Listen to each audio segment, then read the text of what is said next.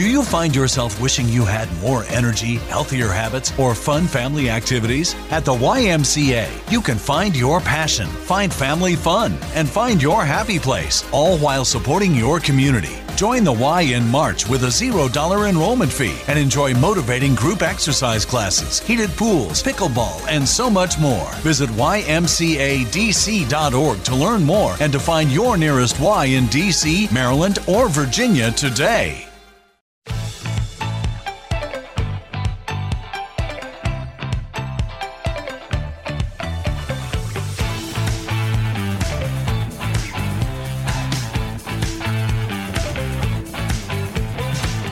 Welcome to Millennial 621. I'm Andrew. I'm Laura. And I'm Pamela. We have lots to talk about today, but we're going to start with our thoughts on what the hell J.K. Rowling was up to over the weekend. Ugh. And we're actually joined by one of our longtime friends and a listener of the show, Sarah. Hi, Sarah. Welcome back to Millennial. Hey, I'm uh, wish I was back under better circumstances, but happy to be here nonetheless. I know, I know. Well, can you introduce yourself? Tell us what you do, and um, that'll explain why we brought you onto today's episode. Yeah. Um, so I was on a couple of years ago talking about my dissertation data. Um, I do scholarship um, or study scholarship on LGBT stuff um, in the most recent couple of years, I have primarily worked with trans people in mental health care. Um, I've also done trainings for healthcare professionals on how to affirmatively and ethically work with trans folk um, and unique stressors that they face um, and uh, health expectations and stuff like that. So fun stuff, very popular. Well, and also, just to make sure that we're including the title in here, you are not just Sarah, you are Dr. Sarah. Dr. Sarah. Yes, I am. Um, and so if you could call me that if you want, but you guys only have to call me Sarah. we wanted to talk about J.K. Rowling's tweets and get Dr. Sarah's take on it. I'll just kind of walk everybody through what happened. So it was Saturday night. It was 10:30 p.m. her time over in London. I was sitting here, you know, trying to enjoy my day, and uh, J.K. Rowling shares a link to an article with the headline Opinion Creating a More Equal Post COVID World for People Who Menstruate. She shares this link and she says, People who menstruate. I'm sure there used to be a word for these people. Someone help me out. Wumpin? Wimpund? Womud? And of course, people are like, well, there J.K. Rowling goes again. She she's getting worked up over this report using the word people instead of women, and it goes back to the fact that she's a TERF. She starts getting inundated. You know, rip her mentions. People are pissed, rightfully.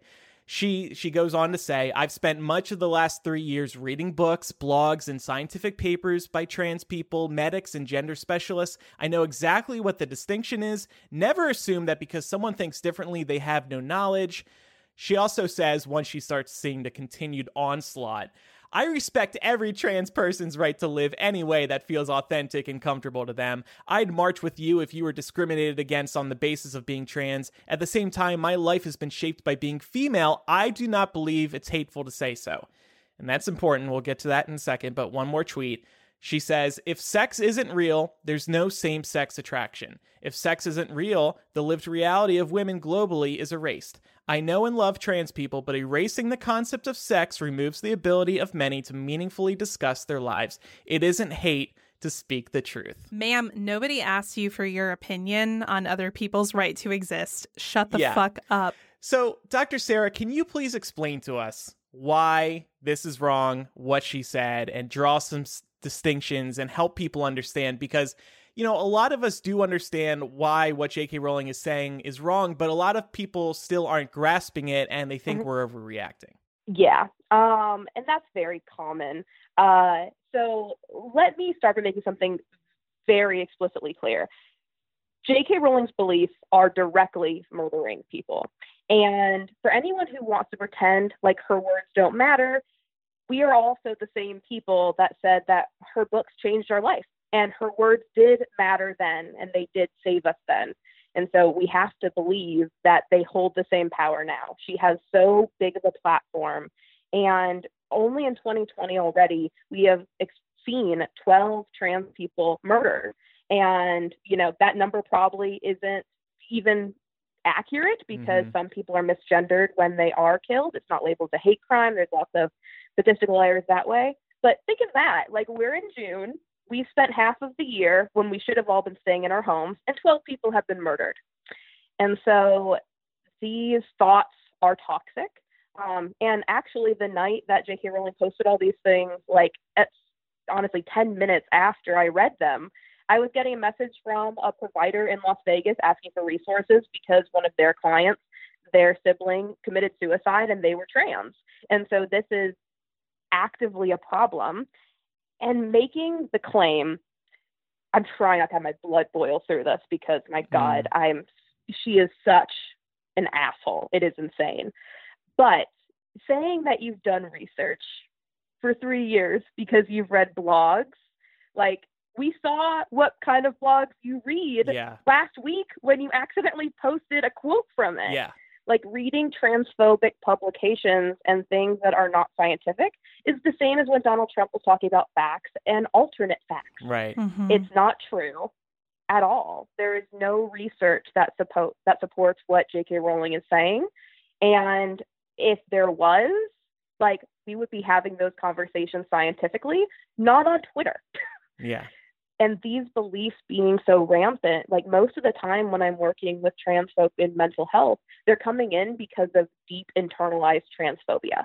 Mhm. And ironically, like most of the time, I'm having conversations about people not feeling welcome or feeling like they shouldn't belong in all women's spaces or, you know, other places that would be gender affirming. And so they know that. Like trans people internalize these messages and it is killing them. It is killing them by people murdering them. It is killing them by them hurting themselves. It is killing them financially by having to pay for my help. It is killing them by doctors not knowing how to treat them. Mhm. They are dying all the time. And I don't give a fuck about her thinking that that infringes on her rights or her resources, which aren't limited. Right. I wanted to ask you if you could expand a bit um, on this belief that J.K. Rowling and to a larger extent, the TERF, the trans exclusionary radical feminist community, holds about thinking that transgender people somehow take rights and privileges away from cisgender women. Is that the correct terminology also? Yes. Um, well, they think that they, t- that's another thing too. And I know that like Daniel Radcliffe, uh, response has been widely supported. And honestly, his response has been the best of the Harry Potter people that have said stuff. But trans masculine people are included in this and they are often erased. Um, and so a lot of this just has to do with misogyny and sexism all around. Um, but yes, we are talking about cisgender women because we don't really have all men spaces. The world and you know planet Earth is an all men space. Um, so we are talking about cis women. Um, and this is common. We talk about this with gay rights. We talk about this with race. Any look to get anyone looking to get equality is seen as asking for special rights and special, you know, like access to things that other people don't get. And that's false, and that is used in order to shut people up before they can even start talking. There is lots of very common TERF language that people say in order to pretend like they aren't being transphobic. Um, and so something that's very common, and if you looked through J.K. Rowling's replies, I don't recommend that, but if you did, you would have seen people making the comparison of like, I don't care if you're a fish, I don't care if you're this. That's transphobic. Like that is not how identity works. And I have had parents in my office in front of their trans children say those exact words. And those thoughts that identity is that flippant is false. We understand scientifically that gender is understood by the age of four. Like, there is nothing as universally and extremely policed as gender. I mean, think about like all of what we know about uh, like gender reveal parties now, taught like babies' outfits, everything is gendered. And to understand scientifically that this is known and internalized at four, like we don't know anything at 4 Mm-hmm. but we still know gender at four. Yeah.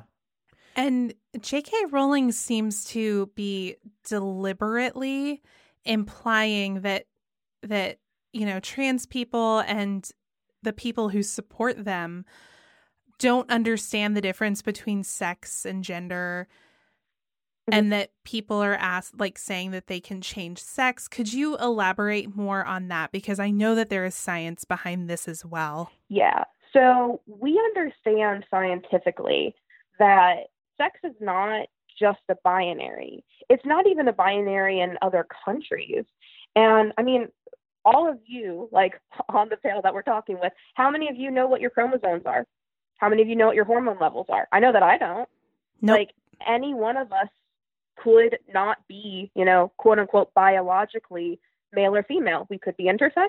We could have low estrogen or low testosterone or high estrogen or high testosterone. It is a spectrum and it has always been a spectrum.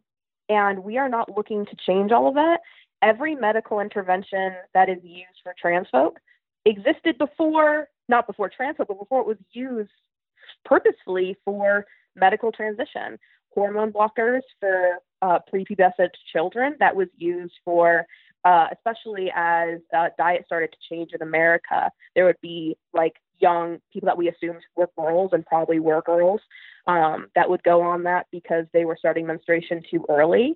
There are tons of people that either when they're in menopause or at different points within their life need extra testosterone or extra estrogen.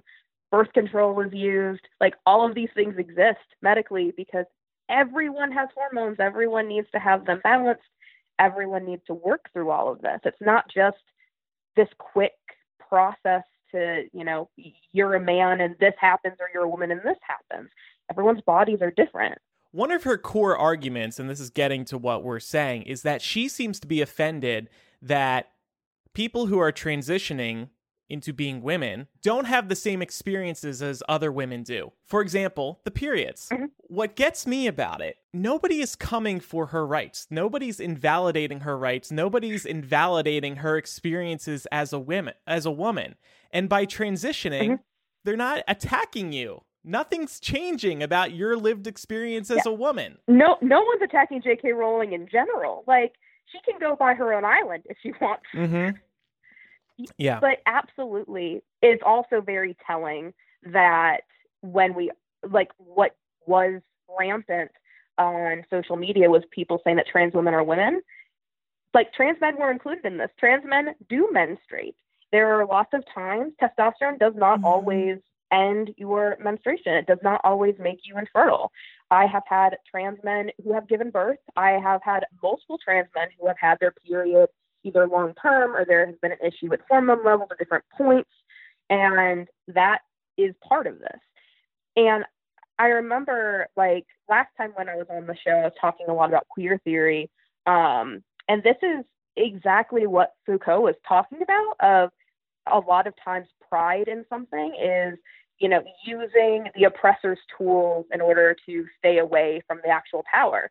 Like who who benefits like we don't care about menstruation ever Mm-hmm.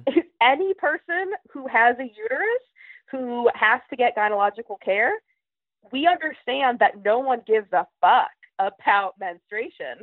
And so, what resources exactly are we talking about? What rights are we talking about? Like, men and people who we are perceiving and talking about within that power structure Mm-hmm. are out of this conversation and they're still holding the power.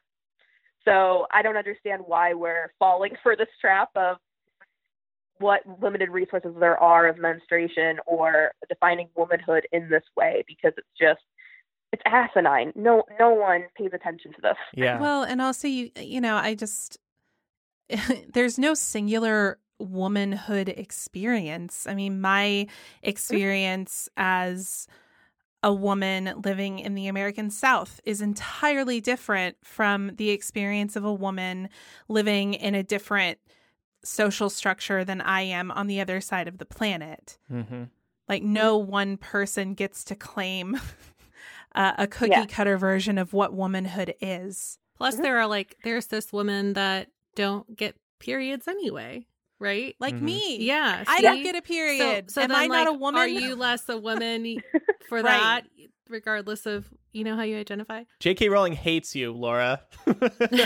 Apparently, Yeah, menstruation. I mean, endometriosis is, I'm pretty sure, like one of the most mi- like misdiagnosed and under uh like when someone presents in like the ER with that, like no one gives a fuck about that. And endometriosis is a huge problem that lots of people with uterus have. Mhm. And you're absolutely right, Laura. Like there is no one singular experience. The only caveat that I will say for J.K. Rowling and for these like TERF arguments, I think there there could be a discussion about the way we socialize men and women. Like that does create different experiences. And when I work with trans people, like they know that being socialized as female is very different from being socialized as male. But once again, the women only spaces, why don't we just stop fucking doing that? Mhm. And if we don't raise our children in such gendered ways that fall within to patriarchal expectations, we don't need women only spaces to talk about our oppression because it won't be there in the same way that it is. And so once again, it's just it's completely ludicrous what she's talking about Yeah. and Mhm. she she has too big of a platform to be this much of an idiot. Yeah. Yeah, like, it's loudly. irresponsible. It's irresponsible. Yeah. It's hurtful. It's extremely dangerous. Like Sarah said uh, when she first got on the phone, uh, I just don't understand what is going through her head anymore. Um, there was a piece in the Washington Post a couple days ago. There was a point in there kind of related to the discussion that we're having right now. I'll just read one paragraph. Rowling's fear of erasure is similar to the most common argument put forth by detractors of same sex marriage five years ago. If gay people were allowed to marry, the argument went, then somehow it would render these detractors' own heterosexual marriages meaningless. Yeah. Gay marriage is legal. What happened? It didn't affect any straight marriages. Y'all kept divorcing at the same rates you always did. So, I, you know, and this this is the same thing that's that's happening here. Uh, and J.K. Rowling, I think a lot of people are chalking it up to her being in her fifties. She's from a previous generation. She's just never gonna get it. And But but she could. And like there are tons of people that are older that do get it. And I was thinking about this too, especially because, you know, it's it's it's been very weird for the past few days because, you know, the day after all these tweets, I was already running an ethics training for trans folk. And I- actually ended up like DMing with Arthur Levine, which was fucking whoa, weird. that's cool. That's the American editor of the Harry Potter books. Good for you. Yeah, I was not expecting that. I was just on Twitter yelling at TERFs, being mad, and um, I appreciated he did respond to J.K. Rowling, but he used some language that wasn't affirmative. That made it. What he was saying was that when trans women medically transition, then they are women, and I was like, you do not need to medically transition. And he responded and he owned up to it. And he was like, You're 100% right. Wow. I would love to learn more. So I sent him resources. Um, I love but it's been interesting because I've had lots of different avenues of, you know, typically when I do trainings with professionals and healthcare workers, I'm allowed to expect them to read academic articles. No one wants to do that. And so I don't expect that of, you know, everyone else when trying to learn this. Mhm. And quite honestly, the thing that is most beneficial is just to be inclusive with your media. Like there are shows that include trans folk. There are books written for or about trans folk. Like if you are intentionally trying to have your world be inclusive, that's kind of all we're asking. Yeah. Like it's not it's not quite the same as other other issues such as like racism and all the anti-racism literature that we're talking about. There's not the same generational trauma. Like queer history can be learned and queer history is intertwined with trans knowledge and understanding this, but you don't have to follow all that in order to know what words to use and what words not to use. hmm And, you know, Pam, hopefully you agree with this. I'm usually at that field to watch one day at a time. That's not a hard thing. You should be doing that anyway. Yeah. yeah. Um, so, you know, I, I see one person in our Discord, you know, not under, not grasping the whole situation. I won't mention them by name. I don't want to call them out, but it's hurtful. These comments are hurtful. because she's attacking people who are in a vulnerable position. And you can't say, I don't know how this is hurtful if you're not one of the people that they're attacking. It's just that simple. Yeah. And and to be like she's talking about the limited resources. The only limited resource is me and other providers that trans folk go to. Mm-hmm. And you know, when I'm doing ethics trainings, I discuss a lot for people that are newer to working with trans folk. A lot of times it doesn't really feel like therapy because you are just like there with someone and you should never have to pay someone to treat you like you're a person. You should never need to do that. Mm-hmm. And my goal and how we will know that this stuff isn't hurting people anymore, quote unquote, I don't have a job. Please remove my job. I don't want to work another day in my life for this. Right now, I have too extreme of job security and I hate it. So if that's what we're working towards, we're Mm. working towards making me unemployed. Mm. J.K. Rowling hasn't said anything since Saturday. Like Sarah mentioned, uh, Dan Radcliffe came out against this, Evanna Lynch, Chris Rankin, a couple of others. The Wizarding World social media channels haven't posted a thing since J.K. Rowling's tweets, and that's been kind of entertaining for me to watch. I'm curious how long they're going to stay silent. I'm not expecting the, them to make a statement, but they're laying low until this blows over. We'll see if J.K. Rowling says anything else. I feel like Dan Radcliffe made that statement because he saw what happened in December, hoped that she may have learned her lesson after the backlash, kept his mouth shut then, then Saul, here we are in June, she still hasn't, she still feels the need to spout this stuff. That's the problem. It's like J.K. Rowling. You're J.K. Rowling. Why do you need to go on Twitter on a Saturday night at 10:30 p.m. and start tweeting these things during Pride Month? when all these other awful things are also going on in the world right now. Like, fuck off, get a life. Seriously. Yeah. Yeah. It really, It, it, it also really, tells a lot about what she thinks about black people too. Yeah. right. That's a I good was going to say it felt like there, you know, there's a global pandemic that is sort of the backdrop of 2020. And then we have all of this shit happening in the US. It has Im- it has touched countries around the world where people are having protests to support black Americans. And it kind of felt like she was thinking, eh, I'm not getting enough attention right now. right. It's, there isn't enough wrong in the world right now. Let me add a little more into the mix. so, I my impression is that Team J.K. Rowling and Warner Brothers, it's all it's always been a, a yes ma'am situation with J.K. Rowling. They can't tell her what to do because she created Harry Potter. She's the reason a lot of them have jobs, and in Team J.K. Rowling, she is the sole reason. So back in December, people couldn't go and say, "Hey Jo, you know this was really messed up. You you shouldn't say this. This is hurtful to your fans." And now here we are again, and people are probably afraid to uh, talk her off the ledge again. Maybe not though. I I don't know. Somebody needs to talk to her.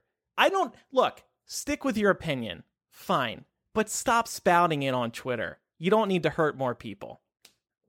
Like, you know, we all have opinions we deem inappropriate to air on social media, and you should too. Just because you're one of the most successful authors in history doesn't mean you can go and and spew whatever you want to the public, not thinking about the ramifications of that. Not just for your fans, but for the rest of your team, you know, for people who grew up on your books and uh, really instilled the messages you taught us in them. Also, I mean, when you're clearly somebody who's not well informed and you're trying to pass as somebody who is, like Yeah. I, I am still learning in this in, in this realm. I mean, Sarah has a PhD. Like that goes to show how deep this is and how much care and attention needs to be devoted to it. And we're all trying to ask a lot of questions and to be really intentional. We're not always going to get it right. Yeah.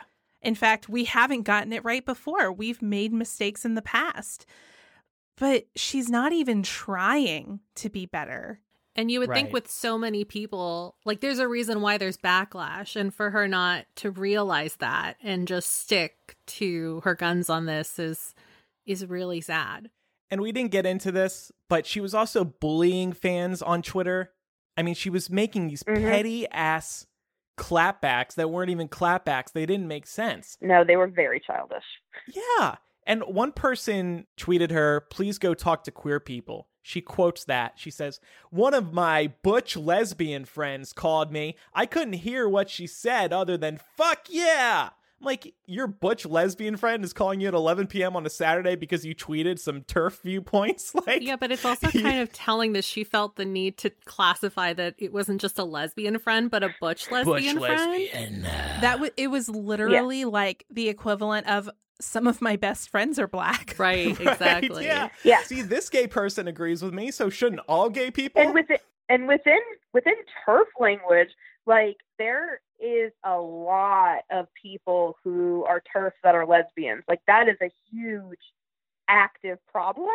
And, you know, lesbians we have a lot of problems that we face societally. So it's unfortunate that we have these internal problems as well. But yeah, like that is something that it, for people that understand like what she is doing wrong, it just furthered it. She just keeps digging herself deeper and she's not stopping.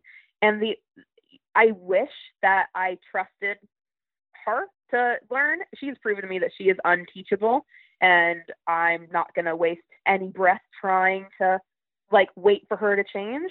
We have the power to remove her platform. Like we gave it to her, we can take it. And we can start by not buying any official Harry Potter merchandise, including books. I mean, we can get them secondhand anywhere or at the library. We already all own them. Right. And so we cannot see the stupid Fantastic Beasts movies that are coming out. Like she has already proven time and time again that she just doesn't give any fucks about almost any diversity. Like the books aren't diverse. We she has already had issues with the uh, crimes of Grindelwald and like making Nagini a woman of color that then becomes the pet of a Nazi. She doesn't care, and they aren't going to stop. And so we can do what we can to not remove all her power. Obviously, people are still going to listen to her. They're still going to, you know, learn or not learn at whatever pace they want to. But the Harry Potter fandom is very large, and we have done a lot without her, and we can just keep removing it and keep bringing it to ourselves Mm-hmm. and not listen to a thing she says anymore. In today's episode of After Dark, we're going to talk about reckoning with this as Harry Potter fans and and how we want to try and exist in the fandom moving forward. Mm-hmm. Um, Sarah, you you touched on this um, in your most recent answer, but I'm wondering, do you think that there is any circumstance, anything that J.K. Rowling could do at this point to redeem herself? To redeem herself, n- no. She could become neutral if she donated most of her money to activism of all forms that she has made money abusing. And so that would include to trans organizations, it would include to racial organizations, it would include to, you know, uh, I feel like it's haven't been talked about a lot on like on full blast, but she is very fat phobic in her books. She is very she has a lot of isms that she has difficulty with.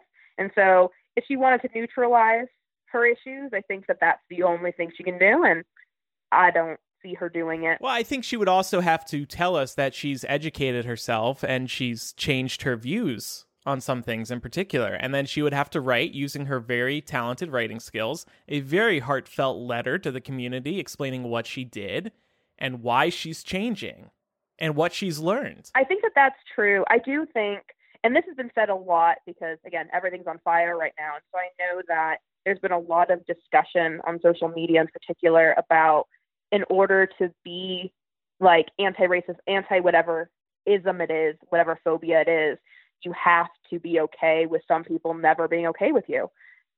J.K. Rowling has hurt people tremendously without caring. And I think that it is very reasonable to expect that some people are never going to trust her again, or some people's lives have already been affected to the point where she can't ever redeem herself for them. And if she truly wants to be an ally to them, she has to be okay with them not trusting her. Yeah. That's what allyship is. Yeah. Mhm. I, I think at this point, I'm going to have a very hard time, and I think a lot of the fandom is going to have a very hard time forgiving her. I don't think I don't think there's any going back at this point. I and I wouldn't have said that back in December because what she did over this past weekend is she doubled down. She didn't learn anything from what happened in December. And now we're like how could we ever trust you again? People were over her in December. Some people wanted to hope that maybe she would change, but she clearly has not and at this point I'm not convinced she will and I'm definitely not convinced she will authentically. Yeah. Yeah, I don't trust. I know that I won't trust her ever again. I understand completely. Sarah, you are the best.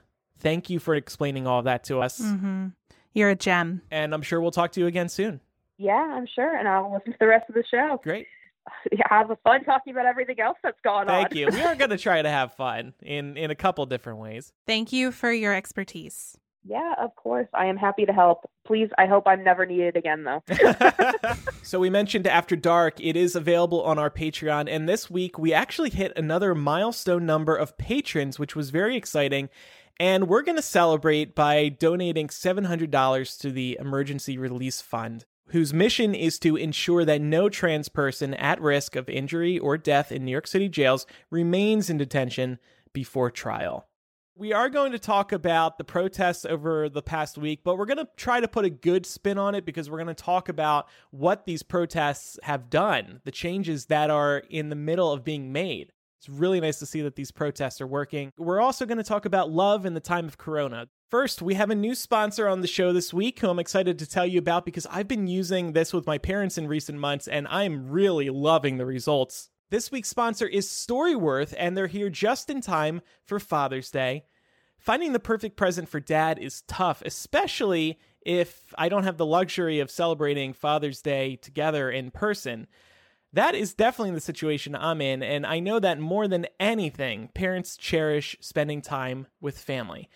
That's why I'm giving my dad the most meaningful gift this year a chance to connect with loved ones through Storyworth. Storyworth is a fun and meaningful way to engage with family, especially with relatives you might not get to see often. And I don't see my family often at all because I'm far away from them. This online service helps your loved ones share stories through thought provoking questions about their memories and personal thoughts. It's the gift of spending time together wherever you live. Every week, Storyworth emails your family member different story prompts, questions you've never thought to ask, like what have been some of your life's greatest surprises? And what's one of the riskiest things you've ever done? And other questions about the earlier years of their lives that you weren't there for. What's cool is that Storyworth will email you the answers that your parents wrote to the questions, and then you get to read them on your own time. But the best part is that after the first year, Storyworth will compile every answered question and photo you choose to include into a beautiful keepsake book that's shipped for free. My family is going to treasure this book forever. As we grow up, we lose our family members, and we might think, why didn't I talk to them more? I don't know as much of their backstory as I would like. This collects those backstories and then puts them into a physical book so you can hold on to those memories forever. I just love it. That's what's so exciting about Storyworth. They're helping you get your parents to write down memories about their life, and you don't have to do any work. you just sign up, put in their email address, and you're set. Give your dad the most meaningful gift this year with Storyworth. Get started right away without the need for shipping by going to storyworth.com slash M-I-L-L. You'll get $10 off your first purchase. That's storyworth.com slash M-I-L-L for $10 off. The perfect gift for Father's Day. All right, so protests have been going on across the country, right, Laura? Yeah, and a, a point that I've seen pretty commonly raised by folks who don't understand why the protests are happening, um, as well as people who are actively against protesting, is well, what what are you going to get out of this? What are you going, going to get out of these demonstrations that, in some cases, might devolve into other activities that, you know, people who don't understand aren't in favor of? And I've got some answers for you. There have been some developments over the last couple of weeks of sustained protesting happening nationwide. First and foremost is that um, the Minneapolis or Minneapolis announced on Sunday that it is dismantling its police department. Dang. Yeah, city council voted to dismantle that. And there's been a lot of talk about defunding the police and what that movement means. And I am by no means an expert in the nitty gritty of this, but I did want to provide just a very brief explanation of what this means. Um, so, defunding the police is shorthand for a divest and invest model in which you divest money from local and state police budgets and reinvest it into communities, mental health services, and social service programs. Um, this makes sense because the Minneapolis City Council talked about how an overwhelming majority, three quarters of their calls to to the police came from people who needed mental health services or needed some kind of community or social service assistance, not somebody who needed an armed officer Mm-hmm. to show up at the scene. Mm-hmm. Yeah. And I'm sure we'll have further discussions about this because Minneapolis is not the only city that has considered this. mm-hmm. Um, but I, I just wanted to put that out there because there's a lot of rhetoric going around saying, oh, the left wants to get rid of the police, and then there will never be any law enforcement in your community again, and your community will just get like pillaged and destroyed. No, That's a perfect talking point for Trump. It's Yeah. it's right out of Oh, his that's play. what he's using. Yeah, it's right out of his playbook for illegal immigration. You know, all these people coming over, and it's going to be crazy out on your towns. People are going to come for your families. Um, one example that's been brought up a lot is Camden, New Jersey, and Mm-hmm. the rules in their new playbook emphasize that de-escalation has to come first. And since rebooting their police force in 2014, reports of excessive force complaints in Camden went down 95% since 2014. So there are a lot of things that work. I know there's a lot of questions here. And, you know, on its face, defunding the police sounds scary, but it's not just closing down the police and that's the end of that. Additionally, um, Derek Chauvin, who murdered George Floyd, um, his murder charge has been upgraded, and the three officers that stood there and watched it happen without intervening um, have also been charged with aiding and abetting second degree unintentional murder. Um, LA has also announced that they are reducing the police operating budget and diverting those funds into social and community services. Dallas has announced that it's adopting a duty to intervene policy. Um, it's not clear on what uh, it's not clear as to what the the penalty is for not intervening if you see a police peer using excessive force. Um, but this is something that they've put on the books for the first time. Um, we also saw, I'm sure many of us saw on social media last week, um, the DC mayor approved a name change for the street that leads up to the White House. It is now called Black Lives Matter Plaza Northwest, and it has a Black Lives Matter mural painted down it. So when you see, Gigantic. um, yeah, it's huge. When you see a bird's eye view of the White House and Black Lives Matter Plaza going up to it, you can't miss it. It's perfect. Like the satellite view, it just Black Lives Matter leads right into the White House. that must Mm-hmm. be driving Trump nuts. I'm sure it is. Way to go, Mayor Bowser. Coolest last name ever. Additionally, Confederate monuments across the country are coming down. It's given me such joy to see these things vandalized. like it- there's there's nothing more deserving of vandalization than Confederate monuments. Um, many of them are coming down, um, including a rather large one in Virginia. So that's that's a good thing. And then uh, I see a couple more here, Andrew. I think you pinpointed these changes. Yeah, so believe it or not, Confederate flags were still allowed on Navy ships, aircraft, submarines, etc. Those are now going to be banned. Don't know what took them so long. which is fucking hilarious because it's that is literally representative of treason. we treason love flag. treason. no, I don't. Yeah, I don't know. It's bizarre. And also now, uh, Mitch McConnell said he asked Senator Tim Scott to lead a group that is working on a proposal to allow them to respond to racial discrimination. Now, okay, nice ish that Mitch is apparently doing something, but he's also up for reelection this year, so he has to do something. And it looks like kind of a t- tight race, dare I say? There was a new poll Mhm. out today that said him and his competitor were neck and neck. So, Yep. yeah, so he's got to do something. Ugh. Let's ditch Mitch. At least he's doing this. I don't know. I don't want to give him credit for anything.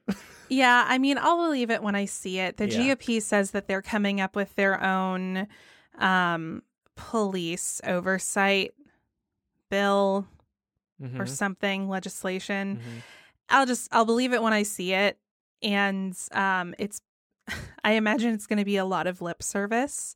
Um, so not feeling super confident there. We also wanted to provide a correction. Last week, I stated that Breonna Taylor had been killed recently within the last couple of weeks. She was actually killed in the middle of March, and that story only gained national notoriety within the last couple of weeks. So, um, another example similar to Ahmaud Arbery, um, who was murdered in February, and we didn't get the video until late April, early May. And that was when a lot of us became aware of that. So, just another example of that. Um, we also wanted to make some space to talk about um, the shooting of Tony McDade. Um, Tony was a trans man living in Tallahassee, Florida. Uh, police shot and killed him. They claimed that he was um, pointing a gun at them. There's an eyewitness account that disputes that. Um, so that that's the latest that I'm aware of on that front. Um, but it's been really frustrating reading over the coverage on that because Tony has been misgendered so many fucking times and uh, you know, I think Sarah highlighted for us earlier on why that is so damaging um not to affirm someone's existence and identity. Also, we had a couple emails here. We got this confessional. I'm not unfriending my racist right wing family, and I feel so guilty. I've unfriended a lot of the far right outside of my family, but I like seeing pictures of my family and my cousin's kids. My husband and I grew up in the South from two different states, so my feed is littered with ignorance and hate over everything. Oh, God, I can't imagine. Everyone is telling me on the left that I'm a terrible person for not cutting these people out of my life, but I just can't. I get it. You want to see the kids? My brother in law loves Trump to death, but he's got some cute kids, and they're my nephews. So I keep them around in my Facebook feed. Um, the thing, my recommendation is just unfollow. Remain friends so you can check in when you want, but unfollow so that stuff's not appearing in your feed. Then your feed's going to get a lot cleaner. And when you're in a better place, when you're ready to dive into somebody's profile so you can see those kids' photos, uh, just type in their name and you can still look at their profile and they won't know that you unfollowed them. That's kept private. I would also say it's very important to make sure they know where you stand. Um, you know, obviously, we can't police our relatives' Facebook and social media speech, um, but we can make sure that they know that we're not about it. Um, in my personal life, I have I have a lot of relatives like this too, um, but they're in two camps. There's one camp that wouldn't shut the fuck up and kept being blatantly racist and they're no longer I'm no longer connected to them on any social media. The other camp learned that it's not acceptable and they can be shitty ass racist whatever, but they don't put that out into the world. Obviously, that's not an ideal solution because ideally nobody would think these thoughts, but it's just not realistic. You're not, like, you yourself are not responsible for eliminating racism in your family. Um, but I would say that you are responsible for making your position known and not letting family members feel like they can get away with saying racist shit in front of you just because, you know, you might feel a little passive about confronting it. Um, I've definitely had family members where I've just been like, hey, you don't need to say that around me, you know? And some of those folks, like I said, we're not friends anymore. Pam, can you read the next email? And this email is in response to the racial bias test that we took in last week's episode of After Dark. Sure. This one comes from Chris, who says, I am a doctoral level clinical psychology student in Kentucky, and psychological tests are a huge part of our training. We spoke at length about IATs in several of our classes, and in light of the protests across the country, I felt it was important to point out a limitation in these types of assessments. These tests, like Laura stated, do measure automatic preferences. However, the results can be artificially inflated based on the respondent's familiarity with the subject being measured. For example, an activist who is well versed in racial issues is very likely to score high on racial biases because they are familiar with the content, which impacts their response time and flags their automatic preferences as being higher than they actually might be. All that to say, again, like Laura said, it does not measure racism, but it also may not only measure the automatic preferences, but also familiarity with the subject. As people thankfully begin to educate themselves on institutional and systemic racism and, and injustice, I also feel I also felt it was important to call out limitations of psychological assessments and provide facts for those who are trying to better themselves. Thank you, Chris. We really appreciate your expertise. So Laura mentioned some protests, and the K-pop stans have been using their social media powers for good. Pam, tell us about that. These K-pop fans, man, they are diehard. We cover BTS Yes. on Hypable uh, because they help boost our traffic numbers. they're very passionate, and, And- they're always and for- searching. For very good reason. I'm sure that everybody that's on Twitter or probably any social media platform, but specifically Twitter, is well aware of, you know, how active this particular fandom is on that platform. And just for funsies, I thought it might be cool if you guys wanted to take a crack at guessing how many tweets they collectively posted in 2019. Five billion. Close. I don't feel like I'm educated enough on this topic to venture a guess. Crazy people who never stop tweeting, and I say crazy with Stay on. Twitter, but on crack. yeah. Um, I'll say uh, eight billion. Okay, it's right in between. They um clocked in 6.1 billion global tweets in 2019, and that was up 15% from the year prior, according to Twitter's year-end roundup. So they are officially like the group that tweeted most about the thing that they love. Uh, so they, almost, they almost tweet as much as J.K. Rowling does. you know, maybe they should come after her next. so they decided to uh, use their poll on Twitter for good. And last week, they all got together and uh, they started flooding these hashtags that were opposing the Black Lives Matter movement. So um, they took over hashtags like Whiteout Wednesday, White Lives Matter, and Blue Lives Matter, and then just started flooding them with pictures of memes and fan cams and more content from their favorite groups instead in an effort to drown out the hate.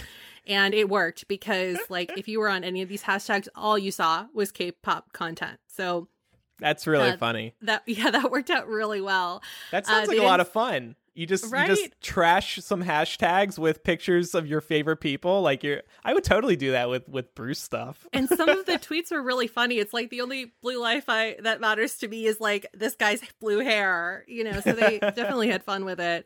Um, they didn't stop with social media. They also successfully crashed the Dallas Police Department's app on uh, this last Sunday when the Dallas PD took to Twitter and asked people to send in video footage of any illegal activity they saw from the protests.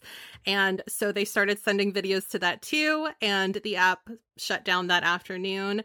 And in a statement that they later released, the Dallas PD claims that they have no idea what the malfunction was caused by, but we all know what's up. So that was pretty funny. Some as well. K-pop people came for our app. And uh, they've they've also made efforts to do the same when the FBI tweeted asking for tips about violence um, in like illegal activity videos, and I think they did it with one other police department as well. So they're on a roll, and that's your heartwarming protest story of the day. That is great. Yeah, I will say I was actually watching uh, Dad last week. So Barack Obama um, joined with other community leaders to talk about how we move forward from here in response to um, police brutality. And during that, I'm scrolling through Twitter and I see hashtag Blue Lives Matter trending. And I was like, oh man, are we fucking serious? Now, during dad, people are doing this. I like click on it. and it's all, at least what I saw, environmentalism. Like Blue Lives Matter, save the oceans.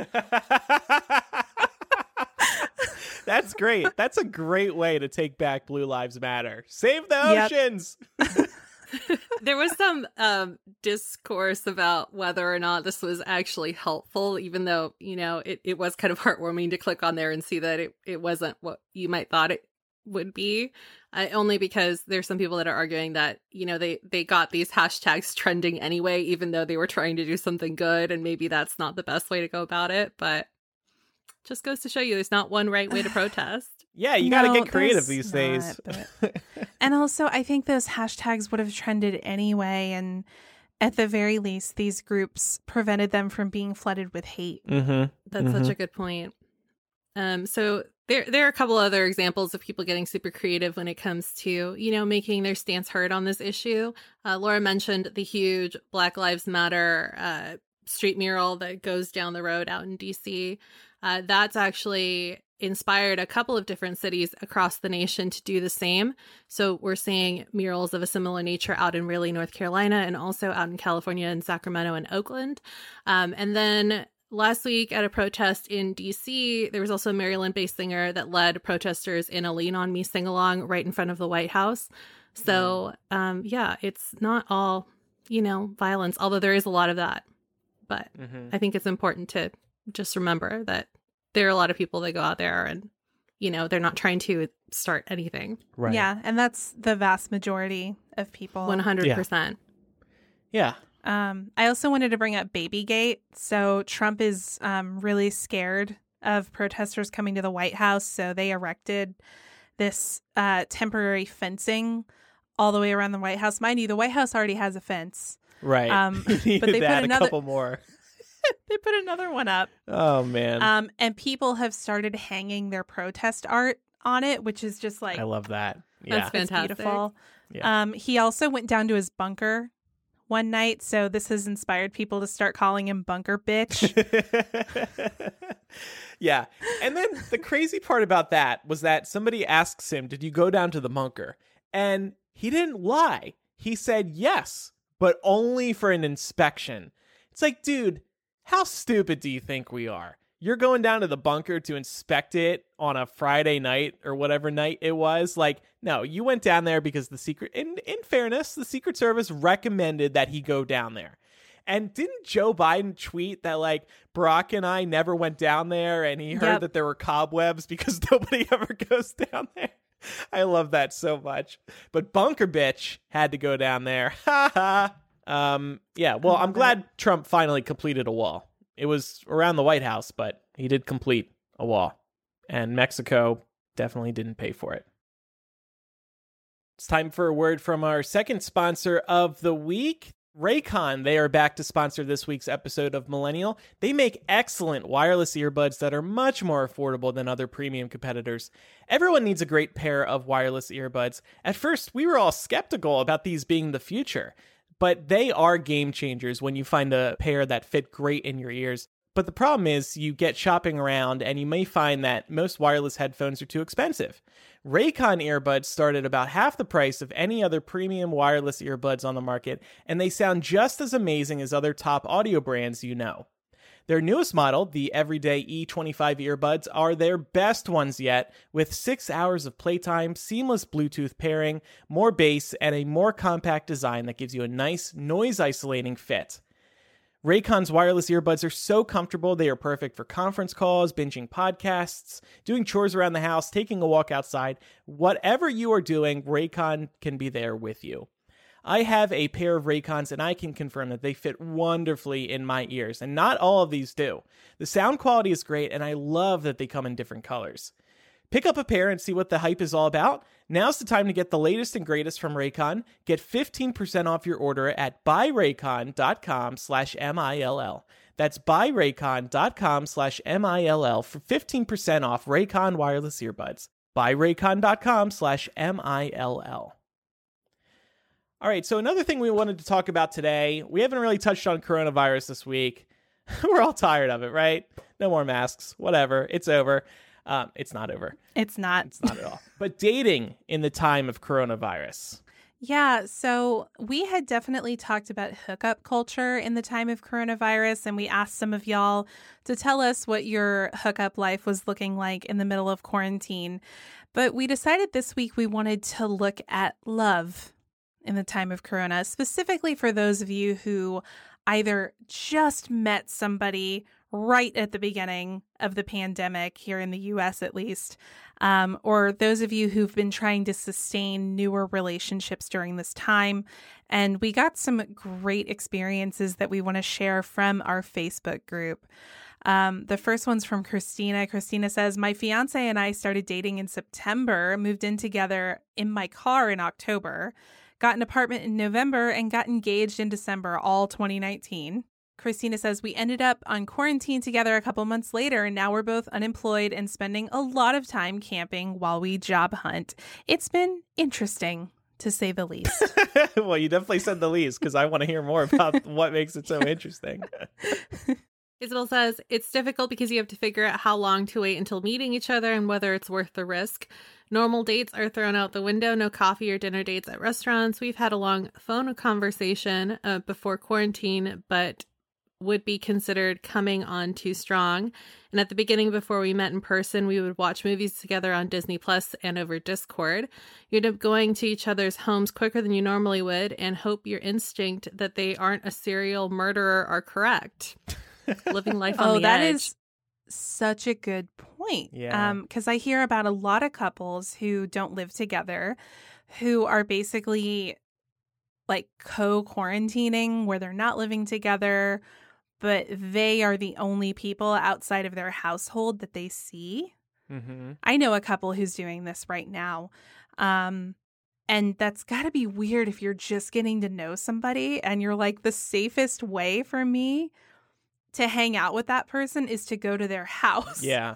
Which is normally not what any what I think any of us would recommend. Yeah, no, I guess you have to be extra cautious. Maybe bring some pepper spray or bring a gun or like Oh, let, don't do let that. it- Tell tell your friend where you're going. Tell somebody where you're going. Oh, I'm not going to lie. Back when I was in the game, I would uh share my location with a good friend. yeah. And be like, hey, I'm going on a date, thinking it's going to be about this long. I'm going to touch in with you at this time. If I don't, I'm dead. Call the police. I've definitely done that before. the thing is, other than the safety, I totally get that, especially if it's somebody new.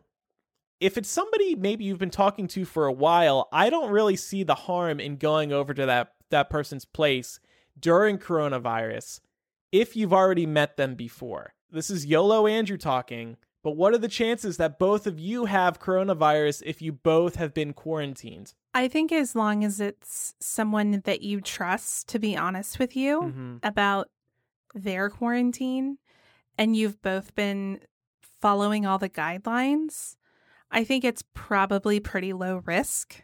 Um, I'm not a doctor, so I can't claim to know that for sure, but it's certainly not as risky as a lot of the activities that people are taking part in right now that they think that this is done. This next one's from Sarah. I started dating this guy in March who I met online. We were still in the getting to know each other, not quite ready for first date yet.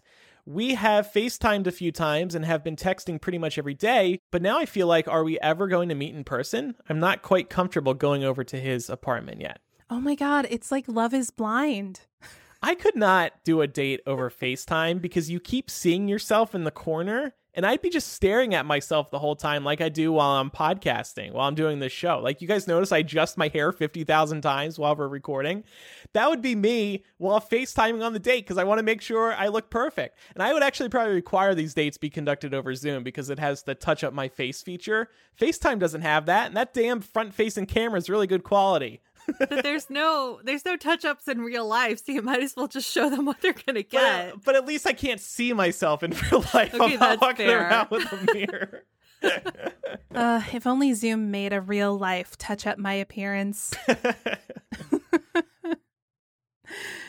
Will says, I had a first date right before everything hit the fan and shut down, and we were already considering long distance while I finished up my master's program. So we did a bunch of Zoom dates and Animal Crossing dates. It's a lot slower than it would have been otherwise. I don't see either of us considering saying, I love you anytime soon, for example. Mm. That makes sense. Yeah. Yeah. I, I feel Animal like there's, Crossing dates. That sounds so cute. That so is cute.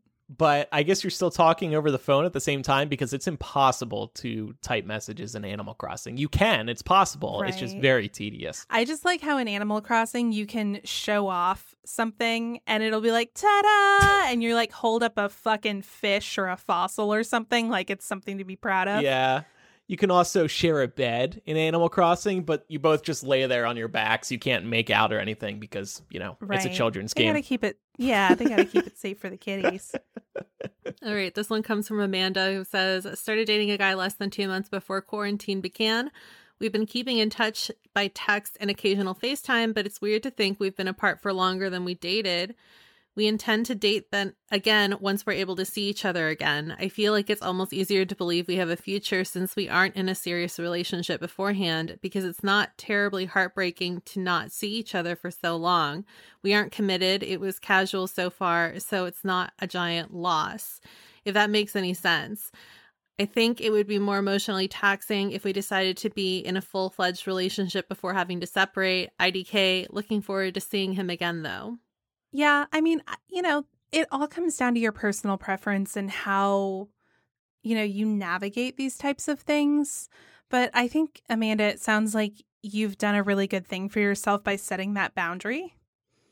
yeah. right? Because it takes the pressure off the situation. So when you do talk to each other, it's not like nobody has a secret agenda, hopefully. Um, and yeah, it, it sounds like you're on the same page. That's great. This final one's from Sean. I met a guy online at the end of March, and we got to know each other by texting and FaceTiming a bit over the next two months or so. He was not working because of the pandemic, so we would text pretty much all day. Isn't that great at the beginning of a relationship? You text all day. Like there's so much to talk about. Just this never so ending. exciting. Oh, it's it's the best. It's a whole new world. Anyway, he says, against my better judgment, I broke quarantine and social distancing to hang out with him one evening after I got off work. He came to my house, we took my dog for a walk, and then I made dinner and we watched some Netflix together. I made this unwise decision because I've never dated before, and I was worried that if I didn't agree to get together, he would lose interest in me by the time it is safer to do so. He acknowledges the virus exists, but does not believe there's some kind of conspiracy behind it, though I haven't asked for more details than that because I know better. I'm not feeling super optimistic about the potential of a relationship with him, but I think things would be easier to figure out if it weren't for social distancing in the pandemic because we'd be able to get together more. I wouldn't feel bad, Sean, about breaking quarantine just to go on the date.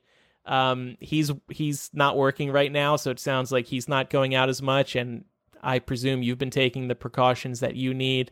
And I find it very sweet that he's never dated before and he decided quarantine's a great time to start.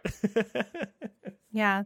I would just say, um, and you know this, Sean, but like the podcast mother in me has to come out and say this. Um, if he loses interest in you because you believe science is real and you believe what the experts have been telling us about this pandemic, then he's not good enough for you. yeah, that's true. Okay, so if anybody has any stories about dating during quarantine, please let us know. We asked Pam because Pam's on the market, but you haven't been dating, right? No, I haven't. Um, but I think that I would be too much of a nervous Nelly to date during quarantine anyway, because I don't put a lot of faith in people. Even like the smartest people I know sometimes don't think it's that big of a deal to go meet up or like towards the beginning to go meet up with other friends. But then it's like, but you don't know what their roommates are doing. So you're not just cross contaminating with one person, Right. you're cross contaminating with like Mhm. six. I'm like, what are they anyway? Yeah, yeah. So, but you're not on any dating apps right now? Um, not actively at the moment. Okay. We talked about this in the um in the Slack. I was gonna do some swiping and take one for the team, but it turns out at some point I deleted my Twitter.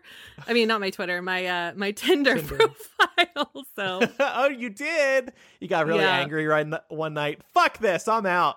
Pro- probably, and then I just like never bothered Yeah. to re-download I it. I don't know. Did I say this on the show? I would love being on Tinder during quarantine right now because there's no pressure to get together. When I'm dating, I wait so long before going on that first date. I want to stretch it out as long as possible. It's usually not me who says, "Hey, you want to meet in person?" It's usually them because I just I love talking online. You can just flirt with people over Tinder. It's a lot of fun and get to know Yeah, people. it's really easy. Yeah. Yeah, so I think it's a Mhm. great time to be on Tinder. It probably is. Seriously. Now, if they were to ask me to hang out, I, I probably would grill them. I'd probably say, Have you been staying at home? Do you live with other people? Have any of you had COVID? It's quite possible. It's like the new do you wear condoms? Yeah. Right, right. But Have you been tested recently, but for COVID? Bring proof. Bring your used swab. But like I've said, I think I brought this up like two months ago at this point. We still see my downstairs neighbors. We still hang out with them from time to time. They're out and about. One of them goes to work, one of them is working from home. But I just figure if we're sharing the same uh, stairwell, chances are we would catch it anyway.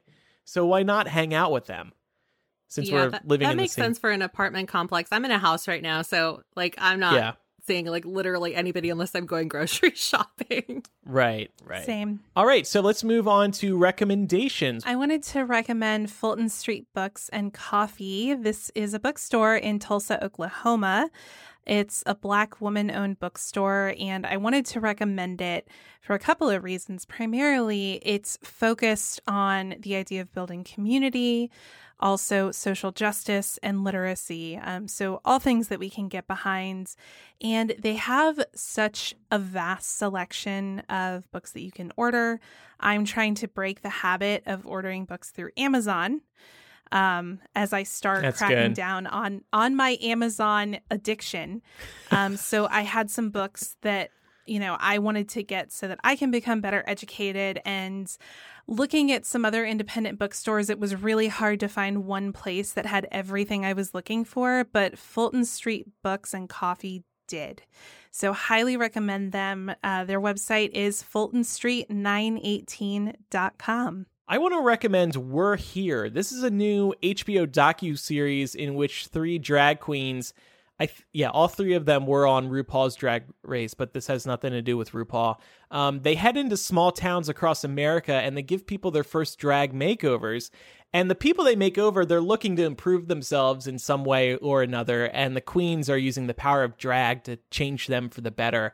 It's kind of like Queer Eye, but it's a little deeper to me, and I am just loving this. In my opinion, and this might piss off some gays, I think it's better than anything RuPaul has ever produced. And like I said, it's on HBO. We're here. It's a it's an hour long each episode, only 6 episodes, but they are a dense hour. It's funny, it's inspiring, and it's enlightening and they're they're making over people from all walks of life and just really good stuff. So please watch this. It's a, it's a feel good show and also an educational show in a lot of ways. I wanted to recommend a movie called The Half of It on Netflix, which came out a few weeks ago. So I, I wouldn't be surprised if some people listening have already seen it. But I just got around to it and it was really, really, really good. It focuses on a Chinese American girl in high school who's really introverted and she kind of just keeps to herself and, you know, just spends a lot of her time studying. But she ends up getting strapped for cash. So she agrees to start writing love letters for this football player who's in love with this girl, but it turns out that she's also in love with the girl. So the character Oh. dynamics are really, really great, like across the board. And it's, it was such an enjoyable watch. So if you're looking for something that is, you know, um, telling a story ab- ab- about a queer woman, then I would recommend watching that, especially since it's June and it's Pride Month. Yeah, yeah, exactly. I want to strive to make LGBTQ recommendations throughout the month. So we'll see if I can keep that up. You can. Watch next week. I just recommend some stupid bullshit that has nothing to do with Pride Month. I love Oreo cookies. Well, maybe they have pride themed packaging and you're Yeah. like, see, look. Rainbow filling. What was there was one year on this show during Pride Month where we opened every episode by like yelling Happy Pride. Did we? yeah, I think we need to bring that back. Yeah, that may have stemmed from I had this joke with my friends in LA where we would just always say happy pride like every moment of the day. Happy pride, happy pride. Thanks everybody for listening to today's episode. If you have any feedback, you can email millennialshow at gmail.com or you can use the contact form on millennialshow.com. Like we said, we just hit a milestone on Patreon, and instead of celebrating it, we're just going to mark the occasion by making a donation to the Emergency Release Fund. And like I said, their mission is to ensure that no trans person at risk of injury or death in New York City jails remains in detention before trial. And Laura, what are we talking about again in After Dark today? We're going to be talking about how we reconcile being Harry Potter fans with the fact that J.K. Rowling has uh, J.K. Rowling's been trash lately. yeah, of course, we've had a long running relationship with the fandom, so it's it's something that we have to figure out, not only as fans, but as people who also podcast about Harry Potter. Some people were able to flip off that interest in J.K. Rowling like a switch. And personally, it's taken me more time to do that. So we can talk about how some people were so quick to do it mm-hmm. versus people who needed a little time to digest it all. Sorry. So that'll be available at patreon.com slash millennial. I'm looking forward to talking about that. yep, me too. Thanks everybody for listening. I'm Andrew. I'm Laura. And I'm Pamela. Goodbye. I wanna take you to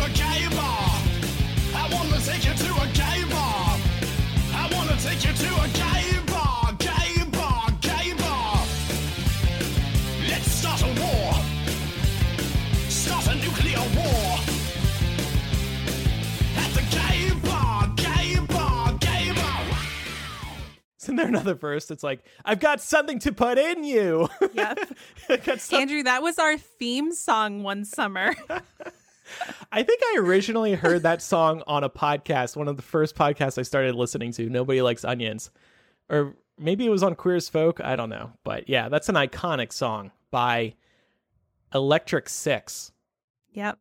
The music video is like three dudes dressed as Abraham Lincoln. I like how you've seen the music video. I didn't know there was one. Yes. Oh my God.